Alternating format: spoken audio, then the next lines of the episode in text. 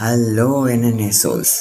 ரொம்ப ரொம்ப நாள் கழித்து நாம் வந்து மெய்மறப்போம் மெய்யடியாரோடு என்ற தொடரில் நாம் இணைவதில் மிக்க மகிழ்ச்சி அடைகிறேன்.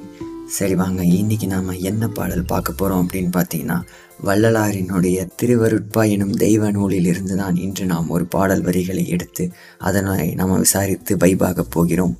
ஸோ வாங்க இன்றைய பதிவுக்குள் செல்வோம். இது நான் நானி அல்ல நான் உங்கள் நம்பன் வரா ஸ்கொயர்.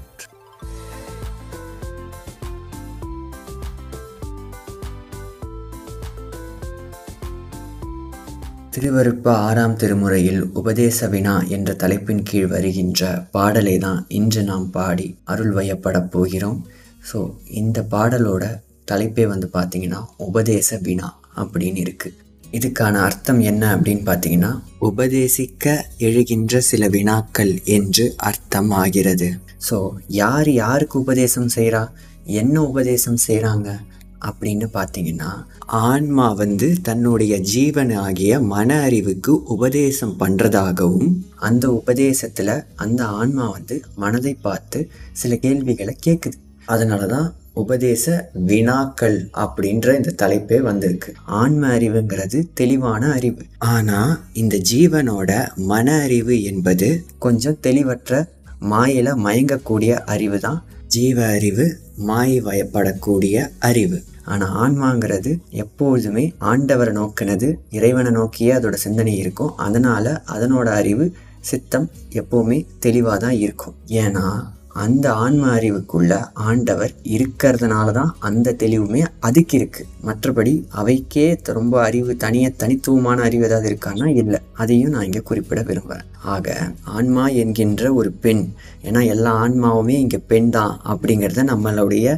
பிக் லைவ் வீடியோலேயே நம்ம பார்த்தோம். ஸோ பெண்ணாகிய ஆன்மா தனது தோழியாகிய ஜீவன் என்னும் மன அறிவிடம் தன்னுடைய ஏக்கத்தையும் கவலையையும் கூறி நீ இந்த கவலையும் ஏக்கத்தையும் போக்க என்னோடு எனக்கு உதவி செய்வாயா?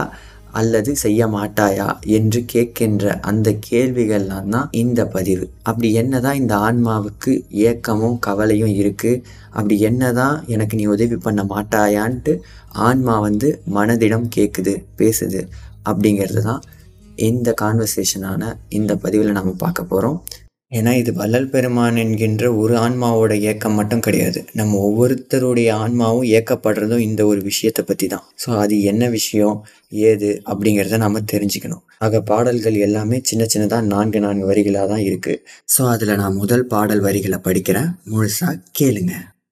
வேதாந்த நிலையோடு சித்தாந்த நிலையும் மேவும் பொதுநடம் நான் காணல் வேண்டும். நாதாந்த திருவீதி நடப்பாயோ தோழி? நடவாமல் என் மொழி கடப்பாயோ தோழி? அப்படிங்கிறது தான் முதல் நான்கு வரி. வேதாந்தமும் சரி சித்தாந்தமும் சரி. எதை பிரதானமாகவும் மையமாகவும் சொல்லுது அப்படின்னு பார்த்தீங்கன்னா இறைவர் ஒருத்தர் தான் அப்படின்னும். அவர்தான் எல்லா உயிர்களுக்கும் பொதுவாக நின்று நடம் புரிகின்றார். நடம் புரிகின்றாருங்கிறது அசைகின்றார். அவர் அசையறதுனால தான் இங்கே எல்லாவற்றாலையும் அசைய முடியுது. மற்ற உயிர்கள் அசைவதற்கு இடத்தையும் அவர் தான் கொடுத்து வச்சிருக்காரு. ஸோ எல்லாருக்குமா அவர் வந்து செயல்படுறதால தான் அந்த இட அதுக்கு வந்து பொது அப்படின்ற அந்த வார்த்தையை போடுறாங்க. பொது நடம் அப்படின்னு சொல்கிறதுக்கான அர்த்தம் பொதுன்றது எல்லா உயிர்களுக்கும் அவர் வந்து செயல்படுறாரு. அதனால் பொது எல்லாம் இருந்துட்டு போட்டோம் அப்படின்ட்டு இடத்த மட்டும் உருவாக்கி வச்சுட்டு அவர் போய் உக்காஞ்சிடலை அவைகள் சரியாக இயங்குவதற்கு ஒழுங்காக இயங்குவதற்கு அவரும் சேர்ந்து அசைகின்றார் செயல்படுகின்றார். அதாவது கரெக்டாக அந்தந்த விஷயத்தில் எல்லாம் இயற்கை இது எல்லாம் நடக்கணும். எவைகள் விரும்பினதை விரும்பியபடி அடையணும். அவைகளோட இச்சை நிறைவேறணும் அப்படின்னு சொல்லிட்டு அதெல்லாம் கரெக்டாக ஒழுக் ஒழுங்கமாக ஒழுக்கமாக நடக்கிறதுக்கு அவர் வந்து செயல்படுகின்றார். அந்த செயல்படுகின்ற அந்த நகர்கின்ற அந்த தன்மைக்கு தான் வந்து நடம் நட நடனம் ஆடுகின்றார் அப்படின்னு சொல்கிறது ஏன்னா நடராஜர் தத்துவத்தோட முக்கியமான தாற்பயமே என்ன அப்படின்னு பார்த்தீங்கன்னா ஐந்தொழில அவர் புரிகின்றார். அந்த ஐந்தொழிலுக்குள்ளேயே இது அடங்கிடும். ஐந்தொழிலுக்குள்ளேயே கடைநிலையில் இருக்கிற எறும்புலேருந்து உயர்நிலையில் உயர் பிறப்பில் இருக்கிற கடவுளர் நிலை வரைக்குமே கூட எல்லாருக்குமான இச்சைகள் இருக்குது எல்லாருக்குமான ஒரு அனுபவம் இருக்குது எல்லாருக்குமான ஒரு சில கோட்பாடுகள் இருக்குது ஸோ அவைகள் எல்லாமே நிறைவேறதுமே இந்த அஞ்சு தொழில்களின் அடிப்படையில் தான் அடங்குது. ஸோ அந்த அஞ்சு தொழிலையும் அப்போ யார் பண்ணுறாருன்னா ஆண்டவர் தான் பண்ணுறார் ஸோ அதை எப்படி பண்ணுறாருன்னா ரொம்ப சிரத்தை எடுத்து கஷ்டப்பட்டு பண்ணலை. எப்படி ஒரு நடனம் பண்ணால் எவ்வளோ எளிமையாக நம்ம ஒரு அசைவை அசைவிக்கிறோமோ ஆடுறோமோ அது மாதிரி ஐந்தொழில ஒரு டான்ஸ் ஒரு சிரமம் இல்லாத எஃபர்ட்லெஸ்ஸாக ஒரு ஸ்டெப்பு போடுற மாதிரி அவர் அதை பண்ணிகிட்டு இருக்கிறதுனால தான் அதனால தான் அவரை வந்து ஒரு நடனத்தோடு அவரை வந்து சொல்கிறாங்க நடராஜர்ன்ற அந்த பேரோடு அவரை நம்ம அழைக்கிறது குறிப்பிடுறதுக்கு காரணம் இதுதான். நடராஜ பதியே அப்படின்ட்டு. நடம் புரிகின்ற பதியே. நடம்ன்றது நடனம். ஸோ நட ராஜ பதியே. எல்லா நடனத்துக்குமே மிகப்பெரிய பெரிய ஒரு இது எதுனா நடம்னா இதுதான். ஸோ அதனால தான் நடராஜ பதியேன்னு வளர் பெருமானும் அடிக்கடி ஒரு வார்த்தையை படி பதிவு பண்ணுறதுலாம் இதனால தான் ஸோ அப்படி அவர் வந்து நடம் புரிகின்றார் பார்த்தீங்களா ஸோ அந்த புரிகின்ற அந்த இடத்த நான் அந்த வெளிக்குள்ளே போய் நான் பார்க்கணும். அப்படின்றது தான் இந்த ஆன்மாவோட ஒரு ஏக்கமாக இரு எப்படின்னா வேதாந்தமும் சித்தாந்தமும் சொல்லுகின்ற வேதாந்த நிலையோடு சித்தாந்த நிலையும் மேவும். இது ரெண்டும் சொல்லுகின்ற பொது நடம். அந்த பொது நடத்தை நான் காணல் வேண்டும். ஆகையினால நாதாந்த திருவீதி நடப்பாயோ தோழி அதை நான் பார்க்கணும். அதுக்கு நீ என்ன பண்ணணும்னா தோழி மனமே நீ வந்து நாதாந்த வீதியை பார்த்து அந்த பக்கம் திரும்பி நீ நடப்பாயோ என்னோடு சேர்ந்து நடப்பாயோ. அதாவது ஃபஸ்ட் டைமென்ஷன் நாதாந்தம்ன்றது தான் முதல் டைமென்ஷன் முதல் வெளி. இந்த பிரபஞ்சம் மொத்தமே எங்கேருந்து முதல்ல உருவாச்சுன்னா நாத தத்துவத்தில் நாத வெளியில இருந்து தான் இத்தனை வெளிகளாக மாறி மாறி வருது. அதை தான் நாம் முப்பத்தாறு தத்துவத்தில் விளக்கமாகவே பார்த்தோம். உங்களுக்கு ஞாபகம் இருக்கும் நான் நம்புகிறேன் அருவமாகி உருவமாகி அருவெளி உருவவெளி அருவுருவ வெளி அப்படின்னு சொல்லிட்டு ஒன்று ஒன்றா மாறி வருது. சப்தமாகவும் ஒளியாகவும் ஒளிக்கப்புறம் அருவுருவம் வண்ணம் வடிவம் உரு அதுக்கப்புறம் தோற்றங்கள்னு சொல்லிட்டு ஒரு ஒரு இதுவாக ஃபார்மேஷனாக மாறி மாறி மாறி வருதுன்னா இப்போ மாறி இவ்வளோ தூரம் நம்ம இவால்வ் ஆகி பல வகையில் நாம் இருக்கோம்னா இதுக்கு காரணம் தொடக்கத்தில் அந்த நாத வெளியில் ஏற்பட்ட அந்த அசைவு அவ் அதோட அடி தான் இன்னமும் நம்மளை தாங்கிட்டு இருக்கு பேஸ்மெண்ட்டில் எப்போவுமே ஒரு வார்த்தை சொல்லுவாங்கள்ல அடிநாதம் என்னன்றதை பாரு அப்படின்னு சொல்லிட்டு. ஸோ அந்த அடிநாதம் அப்படின்ற அந்த வார்த்தை சொல்கிறதுக்கான அர்த்தம் எல்லாத்துக்குமான அடிப்படை எதுனா அந்த நாதம் அந்த ஒரு ஒரு ஃப்ரீக்குவன்சி அந்த ஃப்ரீக்குவன்சி தான் இங்கே இயங்குவதற்கான கீயே.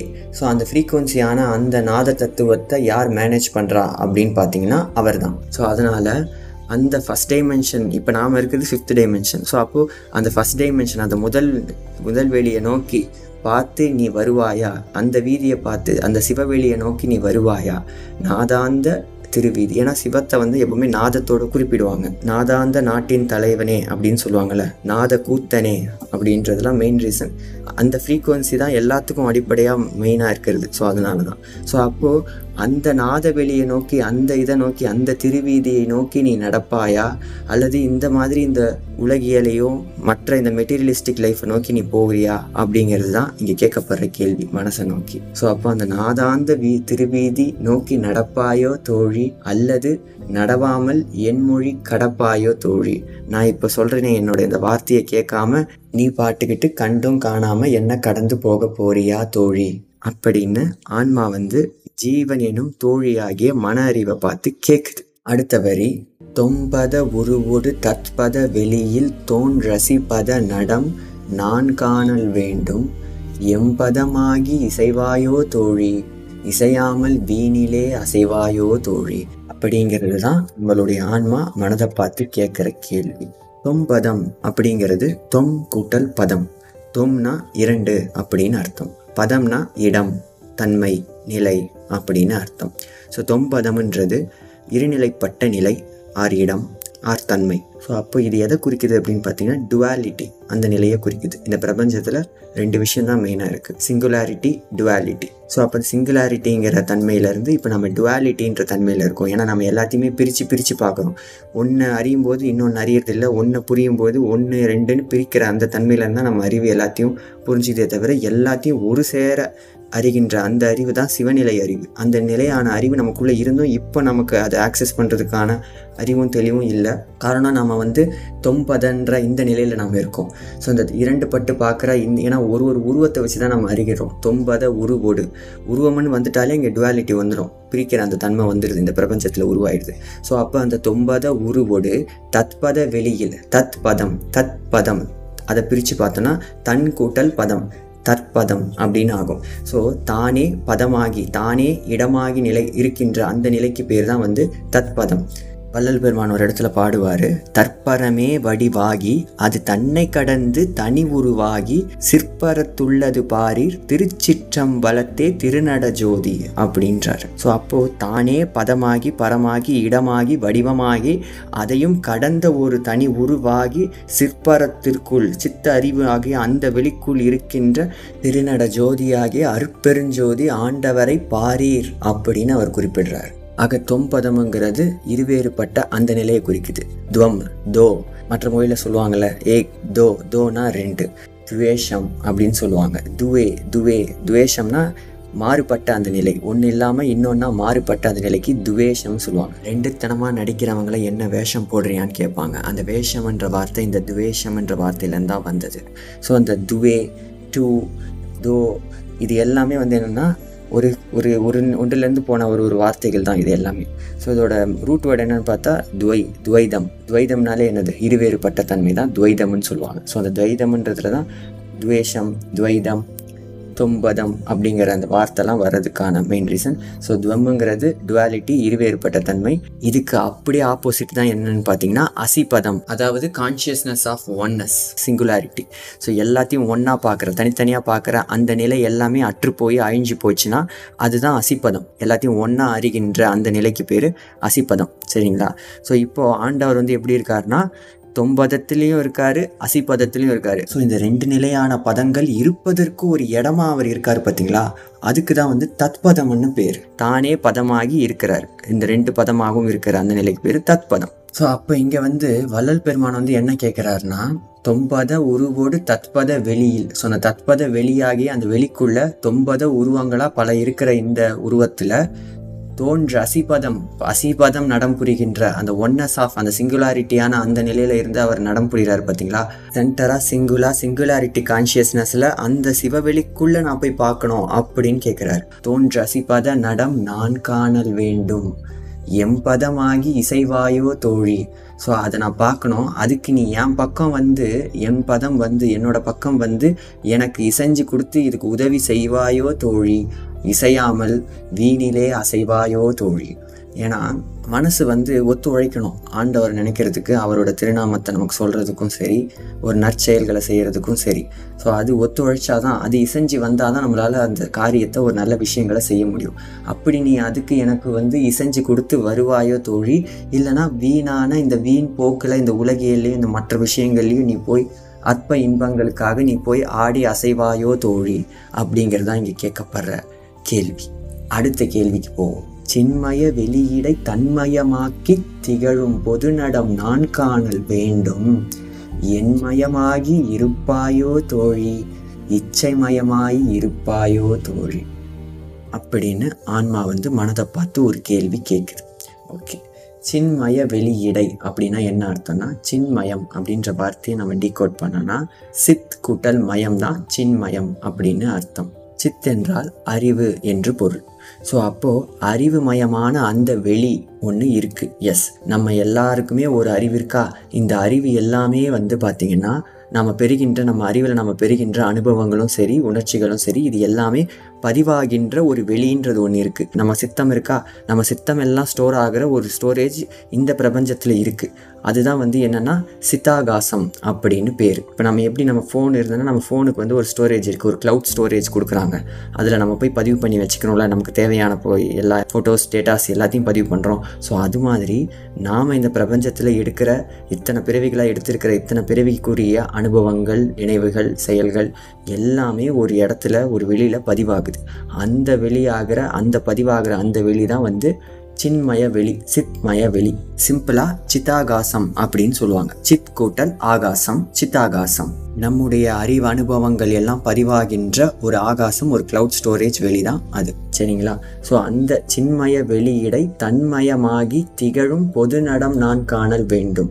ஸோ அந்த வெளிக்குள்ள யார் யார் என்னென்ன நினைவுகள் என்னென்ன செயல்கள்லாம் யோசிக்கிறாங்களோ கேட்குறாங்களோ அந்த இப்போ நான் இங்கே யோசிக்கிறேன்னா என்னோட சித்தத்தில் நான் போய் ஒரு பொருளை எடுத்துகிட்டு வந்து தான் நான் இதை பேசுகிறேன் நான் இவர் அவருன்னு சொல்லும்போதெல்லாம் என் சித்தத்தில் உங்களோட சார்ந்த பதிவுகள்லாம் இருக்குது அப்படி இருக்கிறதுனால தான் நான் அந்த அந்த அந்த இடத்துல போய் நான் அந்த ஆக்சஸை எடுத்து அந்த டேட்டாவை எடுத்து இப்போ நான் பேசிக்கிட்டு இருக்கேன். இப்போ நான் இந்த மொழியை நான் பேசுகிறேன்னா இந்த மொழிக்குரிய பதிவுகள் நான் படித்த பதிவுகள்லாம் என்னோட சித்தத்தில் இருக்குது அந்த சித்த வெளியை தான் வந்து சின்மய வெளி.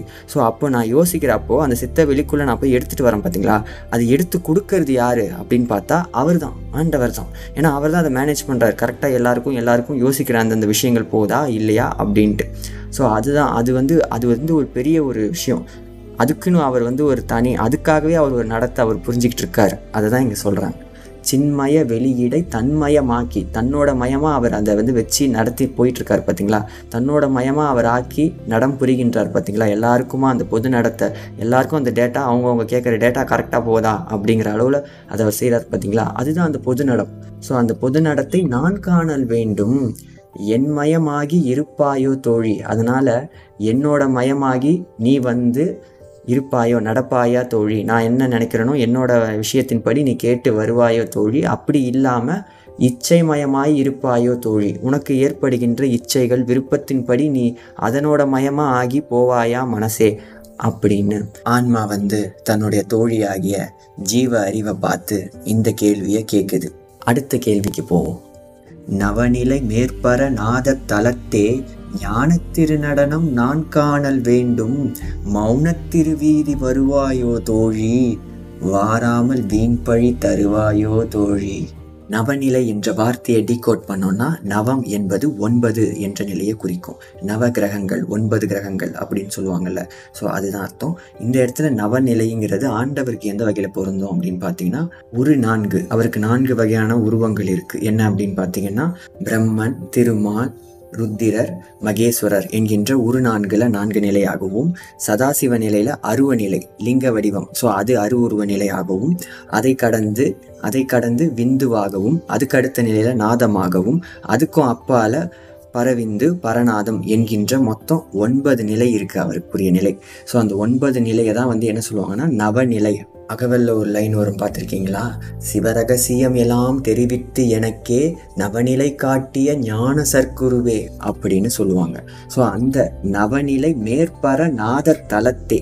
ஸோ அந்த மேலான அந்த பரநாத தலத்தே அந்த தலம் அந்த இடத்துல ஞான திருநடனம் நான் காணல் வேண்டும். அந்த பரநாத வெளிக்குள்ள அவர் வந்து ஞான திருநடனம் புரிகின்றார். அந்த திருநடனத்தை நான் பார்க்கணுங்கிறார் இந்த இடத்துல நான் இன்னொன்று குறிப்பிடணும். ஏன்னா நடராஜரோட தத்துவம் ரெண்டு வகையில் படும். ஒன்று ஊன நடனம் இன்னொன்று ஞான நடனம் அப்படின்ட்டு ரெண்டு வகைப்படும். அதில் நாம் ஞான நடனத்தை தான் நம்ம பார்க்கணும் அப்படின்னு அவர் சொல்கிறார் ஸோ அப்போ அந்த ஞான நடனம்ன்றது அறிவு அறிவாக அவர் இயங்குற அந்த நிலை. ஊன நடனம்ங்கிறது ஒரு தத்துவ நிலைக்குள்ள உட்பட்டு அவர் இயங்குகின்ற அந்த நிலை அந்த அசைகின்ற அந்த நடனத்துக்கு பேர் ஊன நடனம் அதாவது ஊன் உடம்பு கொண்டு. இப்போ இந்த சொன்னதுக்கெல்லாம் உடம்பு இருக்கு. இப்போ நம்ம சொன்ன இந்த நான் மேலே சொன்ன இது முன்னாடி சொன்ன தத்துவத்துக்கெல்லாம் பிரம்ம நிலையிலையும் சரி விஷ்ணு நிலையிலையும் சரி அதுக்கப்புறம் இருக்கிற ருத்திர நிலையிலும் மகேஸ்வர நிலையிலுமே கூட அவருக்கு ஊன் உடம்புங்கிறது இருக்குது இந்த பிரம்மன் திருமால் ருத்திரர் மகேஸ்வரர் சதாசிவர் போன்றதெல்லாம் ஒரே ஒரு பர்சனாக தான் இருக்காங்களான்னா கிடையாது.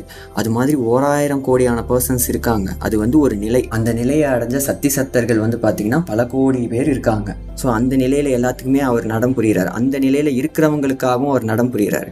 ஸோ அதெல்லாம் வந்து அந்த நடத்துல இருந்து அங்கே பார்க்குற நடனம்லாம் பெரிய விஷயம் கிடையாது. அதுக்கும் அப்பால ஒரு நடம் இருக்கு ஞா அந்த தத்துவத்துக்கும் அப்பால் அவர் ஞான அறிவா நின்று அதை அசைவிக்கிறார் பார்த்தீங்களா அந்த நிலையில் போய் அந்த நடனத்தை நம்ம பார்க்கணும். அதுதான் ஞான திருநடனம். அதை வந்து சன்மார்க்கத்தில் வள்ளலார் தான் இவ்வளோ டெப்த்தாக இதை நமக்கு சொல்கிறாரு ஏன்னா சைவ சித்தாந்தம் வரைக்கும் நமக்கு சொன்னது என்னன்னு பார்த்தா இந்த ஊனத்திருநடனம் வரைக்கும் அது சொல்கிறாங்க அதுக்கப்பால் ஞான திருநடனமும் சொல்கிறாங்க ஆனால் இங்கே நமக்கு மெயினாக சைவ சித்தாந்தம் கவர் பண்ணுறது வந்து அந்த ஊனத்திருநடம் ஊனுடம்பு கொண்டு அவர் புரிகின்ற அந்த தத்துவ நிலையில் புரிகின்ற அந்த வகையான நடனத்தை தான் மெஜாரிட்டியாக நமக்கு வந்து சொல்லப்படுது. அதை இன்னும் எக்ஸ்டெண்ட் பண்ணி சொல்லணும். இதுக்கு அப்பாலேயும் அவருடைய நிலை இருக்குது அப்படின்றதுக்காக தான் அவர் சிதம்பரத்துக்கும் அப்பால் வடலூரில் போய் ஜோதி வடிவமாகிய அந்த ஒரு நிலையை நமக்கு காட்டுறாரு வள்ளல் பெருமான் ஏன்னா அங்கே காட்டப்படுறது வந்து பூர்வ ஞான சிதம்பரம். இது வந்து உத்தர ஞான சிதம்பரம் அப்படின்ட்டு இதையும் சிதம்பரம் சிதம்பரம் சொல்கிறதுக்கான மெயின் ரீசன் இதோட எக்ஸ்டெண்டன் தான் அது. இதோட எக்ஸ்டென்ஷன் தான் அது அப்படிங்கிறதுக்காக. ஸோ அப்படி அவர் புரிகின்ற அந்த ஞான திருநடனத்தை நான் காணல் வேண்டும். அதுக்கு என்ன பண்ணணுமா? மௌனத்திருவீதி வருவாயோ தோழி. அது என்ன மௌனத்திருவீதியில் வருவாயோ தோழினா நாம் எப்போ நமக்குள்ள மௌனமாக அமைதியாக நம்ம இருக்கிறோமோ அப்போலாம் அப்போ தான் நம்மளால் அவரோட அந்த நடனத்தை அந்த விஷயத்தை நம்மளால் புரிஞ்சிக்க முடியும். ஞானமே பிறக்கும். ஞானம் வந்து எப்போ பிறக்கும்னா மௌனம் நமக்குள்ளே பிறக்க ஆரம்பிக்கும் போது தான் எந்த வகையான மௌனம்னா வாய் திறவாத மௌனம் மட்டும் சொல்ல வரல. உள்ள மனசு அடங்கணும். அடங்கணுங்கிறது அழிச்சிடணும்னு சொல்ல வரல. ஒரேடியாக அதை அட இது பண்ணிடணும்னு சொல்ல வரல. அது உலகியல் விஷயம் எதையும் பற்றாமல் இறை சிந்தனையோட இறைவனை மட்டுமே பற்றி இருந்து கொண்டு சலனமற்ற அந்த நிலையில் அது இருந்து ஆண்டவரோட அந்த சிந்தனையிலேயே இருக்கும்போது தான் என்ன நடக்கும்னா ஆண்டவரோட அந்த நாத வெளியான அந்த திருவீதியை நோக்கி நம்ம போக முடியும். ஒரு மௌன அறிவு நமக்குள்ளே பேச ஆரம்பிக்கும். ஒரு ஞான அறிவு. ஸோ அந்த மௌன திருவீதி வருவாயோ தோழி? வாராமல் வீண் பழி தருவாயோ தோழி? ஸோ வராமல் நீ போவாயோன்னு இந்த இடத்துல கேட்கல. ஆன்மா வந்து ஜீவனை பார்த்து. எனக்கு வந்து வீண் பழியை நீ தருவியா அப்படின்னு கேட்குறாரு அது என்ன பழியை தருவியா அப்படின்னு கேட்குறது மெயின் ரீசன் என்னென்னா இந்த மனித பிரிவையும் சரி மனமும் சரி நமக்கு கொடுக்கப்பட்டதோட மெயின் ரீசன் எதுக்குன்னா இந்த திருநடனத்தை நம்ம பார்க்கறது தான் மெயினான பர்பஸ் நம்ம லைஃபோட அச்சீவ்மெண்ட்டே ஸோ அதை நம்ம பார்க்கணும். அதை பார்க்கறது தான் ஃபஸ்ட்டு கோல் நம்ம பெறுகின்ற ஃபஸ்ட்டு நம்ம செட் பண்ண வேண்டிய கோல் அதுதான். அதை பார்த்து சிவநிலைக்கு போய் சிவ அனுபவத்தை பெற்று அதுக்கப்புறம் தான் நாம் அப்பால போய் சுத்தசிவ அனுபவம்லாம் பெற்று அதெல்லாம் போனால் தான் மரணமில்லா பெருவாழ்வுலாம் நமக்கு அப்புறம் தான் நமக்கு கிடைக்கும். ஆனால் ஃபஸ்ட்டு நம்ம பெற வேண்டியது இது பண்ண வேண்டியது ஃபோக்கஸ் பண்ண வேண்டியது இந்த சிவ அனுபவம். அதுக்கு தான் நமக்கு ஒருமை தேவை அன்பு தேவை ஜீவகாரணியத்தால் தான் அது பண்ண முடியும் அப்படின்றதுக்காக தான் இவ்வளோ விஷயத்தை அவர் வந்து நமக்கு அப்படியே இன்லைன் பண்ணி கொடுத்துருக்காரு. சரிங்களா? ஸோ அப்போது அதெல்லாம் நான் பெற பெறத்துக்கு நீ உதவி பண்ண போறியா? ஏன்னா அதுக்கு தான் இந்த பிறவிலாம் எனக்கு வழங்கப்பட்டு இருக்கு ஸோ அந்த இதை நான் பண்ணலைன்னா என் மேலே ஒரு பழிச்சொல் வரும் இங்கே. நீ போய் இந்த பிறவியை எடுத்து வீணாக தானே கழிச்சிட்டு வந்த? வீண் போகுது தானே நீ பண்ண அப்படின்னு சொல்லிட்டு மேலே இருக்கிற நம்மளுடைய பரம்பரை வெளியில் இருக்கிற சில ஆன்மாக்கள் ஆன்மக்குடி மக்கள் நம்மளை பார்த்து இந்த கேள்வியை கேட்பாங்க. ஸோ அதுக்கு அந்த பழிச்சொல்லுக்கும் இழிச்சொல்லுக்கும் என்னை ஆளாக்க போறியா அப்படிங்கிற மாதிரி இங்கே நம்ம ஆன்மா வந்து அதோட புலம்பலை ஜீவ அறிவிடம் வந்து சொல்லுது. எனக்கு நீ இப்படி வராமல் வீண் பழி எனக்கு தற்போரியா அப்படின்ட்டு. அடுத்த வரிகள் ஆறாறு கப்புறமாகும் பொதுவில் அதுவது வானடம் நான் காணல் வேண்டும். ஏறாமல் இழியாமல் இருப்பாயோ தோழி? ஏறி இழிந்திங்கிருப்பாயோ தோழி? ஆறாறு கப்புறமாகும் பொதுவில் என்ற வார்த்தைக்கான அர்த்தத்தை டீகோட் பண்ணி பார்த்தோன்னா ஆறு கூட்டல் ஆறு. அதுதான் ஆறு ஆறு அப்புறம். ஸோ அந்த ஆறு ஆறுங்கிறது எதை குறிக்குதுன்னு நம்ம ஏற்கனவே பார்த்தோம். ஆறு பெருக்கள் ஆறு முப்பத்தாறு. ஸோ முப்பத்தாறுங்கிறது என்ன? தத்துவ நிலைகள். முப்பத்தாறு தத்துவ நிலைகள். அந்த முப்பத்தாறு தத்துவ நிலைகளில் நம்ம அஞ்சு தத்துவ நிலைகளில் நம்மளுடைய என்னென்ன சேனலில் நம்ம பார்த்தோம். இது இதெல்லாம் இப்படி இப்படிலாம் நிலைகள் இருக்குது இந்தந்த நிலைகளில் என்னென்ன தொழில்கள் நடக்குது? இந்த பிரபஞ்சத்தில் இப்படிலாம் இயக்கப்பட்டு ஆரம்பிக்கப்பட்டு போயிட்டுருக்கு அப்படிங்கிறதுலாம். ஸோ அந்த முப்பத்தாறு தத்துவத்துக்கும் ஆறாருக்கு அப்புறமாகி அதுக்கும் அப்பாலமாகி அப்புறமாகும் பொதுவில் பொதுவிலுங்கிறது அதே தான் அந்த வெளி தான் ஸோ அந்த வெளியில் அது அதுவாய் நடம் நான் காணல் வேண்டும். அது அவரோட தன்மையில் அவரோட தன்மையை அவரோட தன்மையாகவே நான் பார்க்கணும். ஏன்னா இங்கே வந்து பார்த்தீங்கன்னா வேண்டுபவர்கள் வேண்டிய வண்ணம் வந்து அவர் காட்சி அளிக்கிறார். எவ்வண்ணம் வேண்டியினும் அவ்வண்ணம் இறங்கி அருள் புரியும் ஈந்தருளும் பதம் அப்படின்ட்டு திருவடி புகழ்ச்சியில் அவருடைய தன்மையை பற்றி சொல்கிறாங்க ஸோ அந்த மாதிரி நாம் வந்து முருகராகவும் விநாயகராகவும் கிருஷ்ணராகவும் வேண்டிக்கிட்டு அப்படி எனக்கு நீ காட்சி கொடுக்காத அந்த மாதிரி வேடம் போட்டுட்டு வந்து எனக்கு காட்சி கொடுக்காத உன்னோட உண்மையான சொரூபம் உண்மையான நிலை எதுவோ அந்த நிலையிலேயே வந்து எனக்கு காட்சி கொடு அதுதான் எனக்கு வேணும் அப்படின்னு கேட்குறேன் ஏன்னா நம்ம ஒருத்தங்களை உண்மையாக நேசிக்கும் போது அவரோட உண்மைத்தன்மை எனக்கு நம்ம அந்த உண் அவரோட உண்மைத்தன்மையோட நம்ம சேர்ந்து பார்த்து பயணிச்சாதானே நமக்கு வந்து இன்பமாக இருக்கும். ஒரு மெய்யான ஒரு அன்பே இருக்கும். அன்புங்கிறது என்ன? ஒளிவு மறைவற்றது. ஸோ அந்த ஒளிவு மறையற்று இருக்கிற அந்த இடத்துல வந்து நீ வேறொரு உருவமாக எனக்கு வந்து காட்சி கொடுத்து உன் அன்பை நீ வெளிப்படுத்துறதுங்கிறது அது என்னால் ஏற்றுக்க முடியாது. ஏன்னா அது அன்பிற்குரிய லட்சணம் கிடையாது. அதனால் அந்த அன்பில் கேட்குறாரு நீ எப்படி இருக்கியோ அப்படியே வா. நான் அப்படி நான் அவனை ஏற்றுப்பேன் நீ இந்த மாதிரி தான் வந்தால் தான் என் மனசு கோணிடும். இல்லை நீ இவ்வளோ காலம் இப்படி வணங்கிட்டானே இவனுக்கு நான் இப்போ நான் என்னோட தன்மை இதுதான். அப்படின்னு நான் சொன்னேன்னா இவன் ஏற்றுப்பானோ ஏற்றுக்க மாட்டானோன்ட்டு எனக்காக நீ மாறாத. உனக்காக நான் மாறுறதுக்கு ரெடியாக இருக்கேன். அதனால நீ வா அப்படிங்கிறது அன்பினுடைய மிகுதி. அந்த அடிப்படையில் இதை அவர் வந்து கேட்குறார் ப்ளஸ் இதுதான் ஞான தெளிவும் கூட. அது அது வா நடம் நான் காணல் வேண்டும் அப்படின்ட்டு இந்த வரிகளை அவர் போட்டு நமக்கு சொல்கிறார் அதுவினில் அதுவாய் அதுவே அதுவாய் பொதுவினில் அடிக்கும் பூரண பொருளே அப்படின்னு அருப்பெருஞ்சோதியாகவல்ல அந்த லைனை போடுவார். ஸோ அதுவினில் அதுவாய் எதுவினுள் எல்லாத்துக்குள்ளேயும் அதுவினுள் எது எதை நீங்கள் குறிப்பிடுறீங்களோ அதுவினில் அதுவாய் எதை நாம் வந்து சூட்டுகின்றோமோ அதுக்குள்ள அதுவாக யார் இருக்கிறதுனா அவர் தான் ஸோ அவராகவே வெளிப்புறத்தில் இருக்கிறதும் அதுவே அதுவாய் அந்த வெளிப்புறத்தில் இருக்கிறதும் அதுவே அதுவாகவும் இருக்கிறதும் அவர் தான் ஸோ அதான் அதுவினுள் அதுவாய் அதுவே அதுவாய் பொதுவினில் நடிக்கும் பூரண பொருள். இந்த எல்லாத்துக்கும் எது எது எதெல்லாம் இருக்கோ அது எல்லாத்துக்கும் பொதுவாக நின்று நடம் புரிகின்றவர் தான் யார்?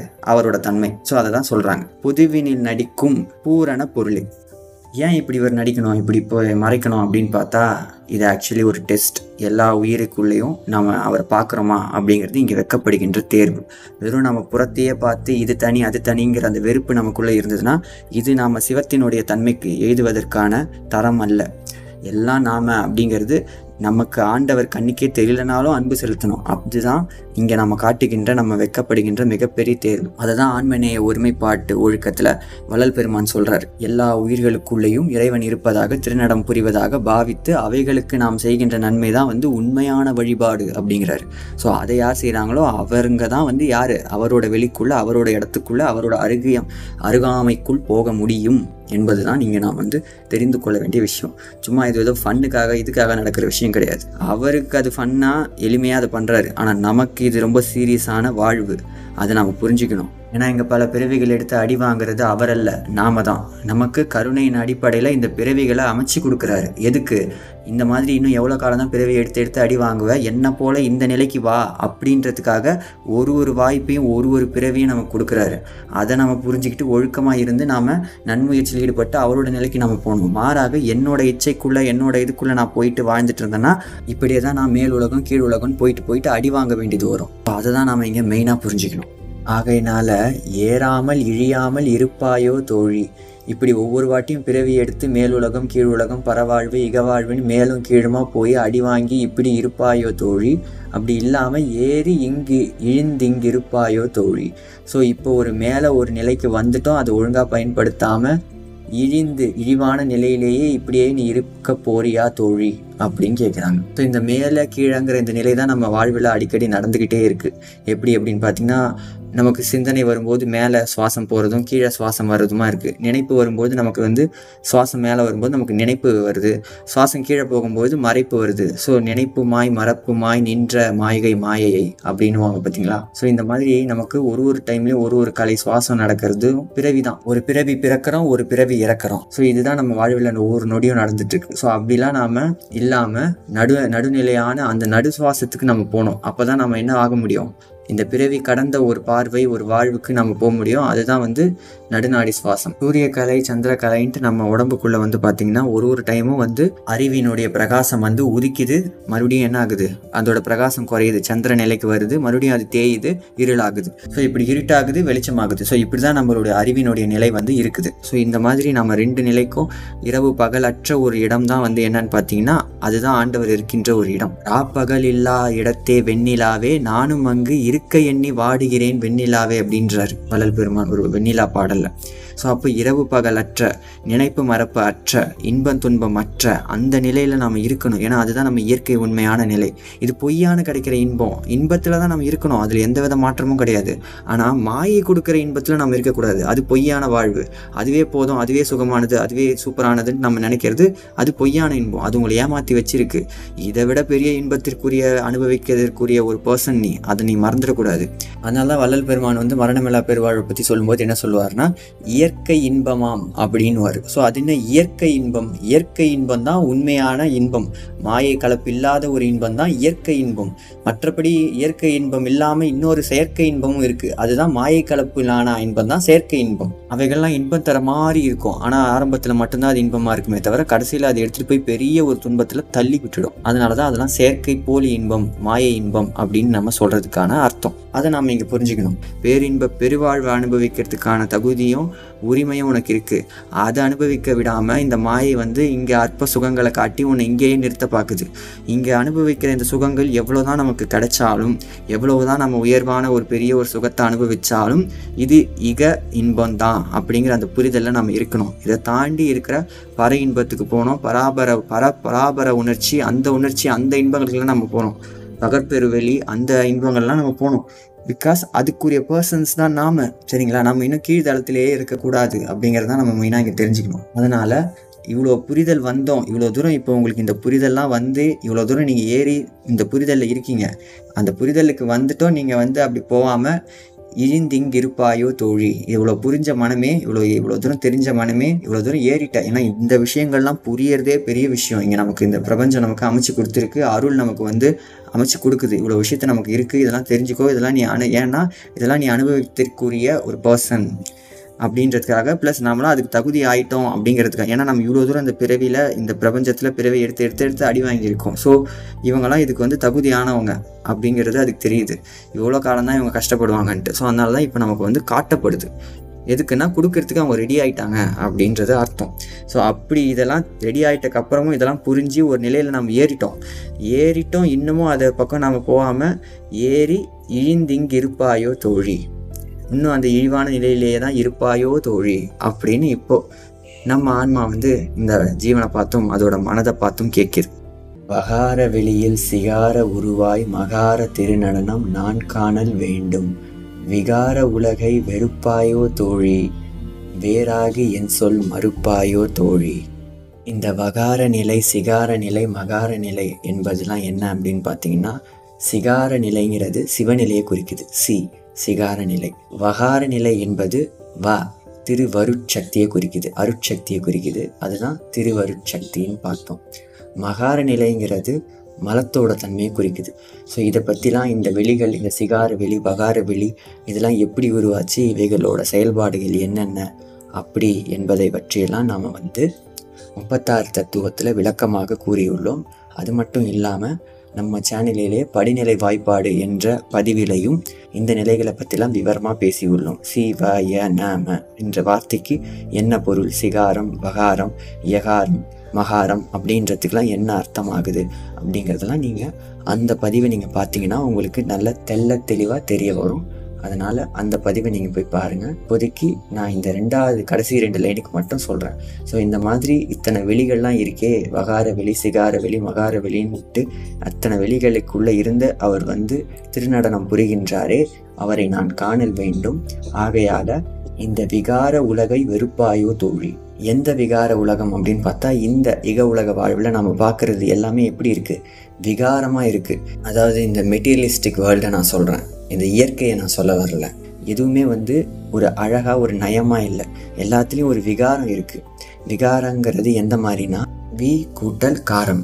ஸோ இந்த உலகத்தை பொறுத்த வரைக்கும் இந்த இக உலகம் இந்த தூள உலகம் இந்த ஃபிசிக்கல் வேர்ல்டை பொறுத்த வரைக்கும் எல்லா பொருட்களுக்கும் ஒரு ஒரு வகையான காரம்ன்றது இருக்குது காரம்ங்கிறது ஒரு ஒரு தன்மை ஒரு ஒரு டேஸ்ட் இருக்குது ஒரு பொருள் மாதிரி ஒரு பொருள் இருக்கிறது இல்லை எல்லாமே மாறுபடுது பார்த்தீங்களா? அந்த தன்மை மாறுபடுது பார்த்தீங்களா? அதுதான் வந்து அந்த காரம். அது அதுக்கு ஒரு ஒரு டேஸ்ட்டு ஒரு ஒரு தன்மை இருக்குது ஸோ அந்த மாதிரி அதுலேயும் அந்த மாதிரி இருக்கிறதோடு இல்லாமல் அந்த காரத்துலேயும் நாம் இன்னும் இன்னும் அதிகமான காரத்தையும் செயற்கையும் நம்ம சேர்க்குறோம். அப்போ அது என்ன ஆகுதுன்னா அது இன்னமும் விகாரப்படுது. காரத்துலேருந்து இன்னும் விகாரமாக போகுது. ஆமாம் இப்போ எப்படின்னா இந்த ஒரு வார்த்தையை நீங்கள் கேட்டிருப்பீங்க. இது என்ன அகோரமாக இருக்குது கோரம்னாலே ரொம்ப இதுதான். அதில் இன்னும் அகோரமாக இருக்குன்னா அப்போ இன்னும் அகோரமான அந்த ஒரு கோரம்ன்ற வார்த்தை கேள்விப்பட்டு பார்த்தீங்களா ஸோ அந்த மாதிரி. ஆனால் இதுவே வந்து மேல் உலகமாகிய அந்த பர உலகத்தோட தன்மை வந்து பார்த்திங்கன்னா இத்தனை வகையான விகாரங்களும் செயற்கையும் அசுத்தமாயும் இருக்காது. நம்ம மேலே மேலே போனால் என்ன இருக்குது வான். வானம் இருக்குது வான தத்துவம் இருக்குது வானத்தில் அந்த அளவுக்கான விகாரங்கள் இருக்காது. அவைகளில் அனந்த வகைகள் இருக்குமே தவிர இவ்வளவு அசுத்த நிலைகள் அதில் இருக்காது. அதனால தான் வான் அமுது அப்படின்னு சொல்லுவாங்க வான் கருணை அப்படின்னு சொல்லுவாங்க. எப்போவுமே வானத்தை வந்து ஒரு உயர்வான தூய்மையான ஒரு நிலையில் ஒப்பிடுவாங்க. ஸோ அதுக்கும் இன்னும் நுட்பமான வானத்துக்குள்ளே போனால் அங்கே இன்னும் நுட்பம் நுட்பமான வேறுபடும் வகையான அந்த அளவுக்கான ஒரு விகாரப்படுத்தும்படியான அசுத்தமான அந்த நிலைகள் இல்லை. செயற்கையான நிலைகள் அதில் இல்லை. ஆனால் இதுவே கீழே கீழே கீழே இறங்கி வந்தீங்கன்னா காற்றில் செயற்கையான நிலைகள் இருக்குது நெருப்பில் இருக்குது நீரில் இருக்குது புவியில் மண் தத்துவத்தில் அதிகமான வேறுபாடுகள்லாம் இருக்குது ஒன்று ஒன்றுத்துக்கும் ஒரு ஒரு வகையான வேறுபாடுகள் விகாரம்லாம் இருக்குது அதுவே உயர்நிலைக்கு போக போக போக அந்த விகாரங்கள் எல்லாம் குறைஞ்சி சுத்த சத்துவமாக இருக்கும். இன்னும் உயர்நிலைக்கு போனோன்னா அந்த வெளியே ஒரு வெளி இருக்குது அந்த வெளிக்குள்ளே தூய நிலையான தூய நிலையான சிவமே இருக்கார். சுத்த சிவ வெளியில் திருநடனம் புரியும் சித்த சிகாமணியே அப்படின்னு சொல்கிறாங்க பார்த்தீங்களா அந்த சுத்த சிவ வெளியே அவர் இருக்கார்.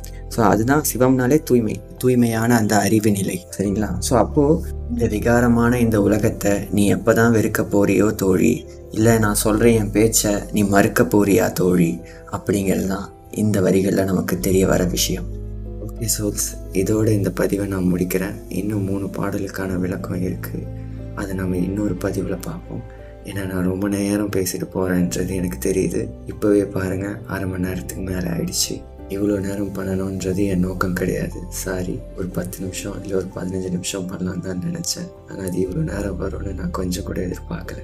சரி இது வரைக்கும் பார்த்த பாடல் எல்லாவற்றையும் சேர்த்து நான் இந்த பாடலை படித்து முடிக்கிறேன். நீங்களும் கேளுங்கள் வேதாந்த நிலையோடு சித்தாந்த நிலையும் மேவும் பொதுநடம் நான் காணல் வேண்டும். நாதாந்த திருவீதி நடப்பாயோ தோழி? நடவாமல் என் மொழி கடப்பாயோ தோழி? தொம்பத உருவோடு தற்பத வெளியில் தோன் ரசிப்பத நடம் நான் காணல் வேண்டும். எம்பதமாகி இசைவாயோ தோழி? இசையாமல் வீணிலே அசைவாயோ தோழி? சின்மய வெளியீடை தன்மயமாக்கி திகழும் பொது நடம் நான் காணல் வேண்டும். என்மயமாகி இருப்பாயோ தோழி? இச்சைமயமாய் இருப்பாயோ தோழி? நவநிலை மேற்பர நாத தலத்தே ஞானத் திருநடனம் நான் காணல் வேண்டும். மௌனத் திருவீதி வருவாயோ தோழி? வாராமல் வீண்பழி தருவாயோ தோழி? ஆறாறு கப்புறமாகும் பொதுவில் அது அது வானடம் நான் காணல் வேண்டும். ஏறாமல் இழியாமல் இருப்பாயோ தோழி? ஏறி இழிந்திங்கிருப்பாயோ தோழி? பகார வெளியில் சிகார உருவாய் மகார திருநடனம் நான் காணல் வேண்டும். விகார உலகை வெறுப்பாயோ தோழி? வேறாகி என் சொல் மறுப்பாயோ தோழி? வேறாகி என் சொல் மறுப்பாயோ தோழி? அருட்பெருஞ்சோதி அருட்பெருஞ்சோதி தனிப்பெருங்கருணை அருட்பெருஞ்சோதி. ஓகே சோல்ஸ் அவ்வளோதான் இந்த பாட்காஸ்ட் இந்த பாட்காஸ்ட் உங்களுக்கு பிடிச்சிருக்கும் பயனுள்ளதாக இருக்கும்னு நான் நம்புகிறேன் மீண்டும் அடுத்த மெய்மறப்பும் மெய்யடியாரோடு என்ற ஒரு பாட்காஸ்ட் பதிவில் உங்களை நான் சந்திக்கிறேன். அதுவரை உங்களிடமிருந்து விடைபெறுவது எது நான் நானே அல்ல. நான் உங்கள் அன்பன் வரா ஸ்கொயர்.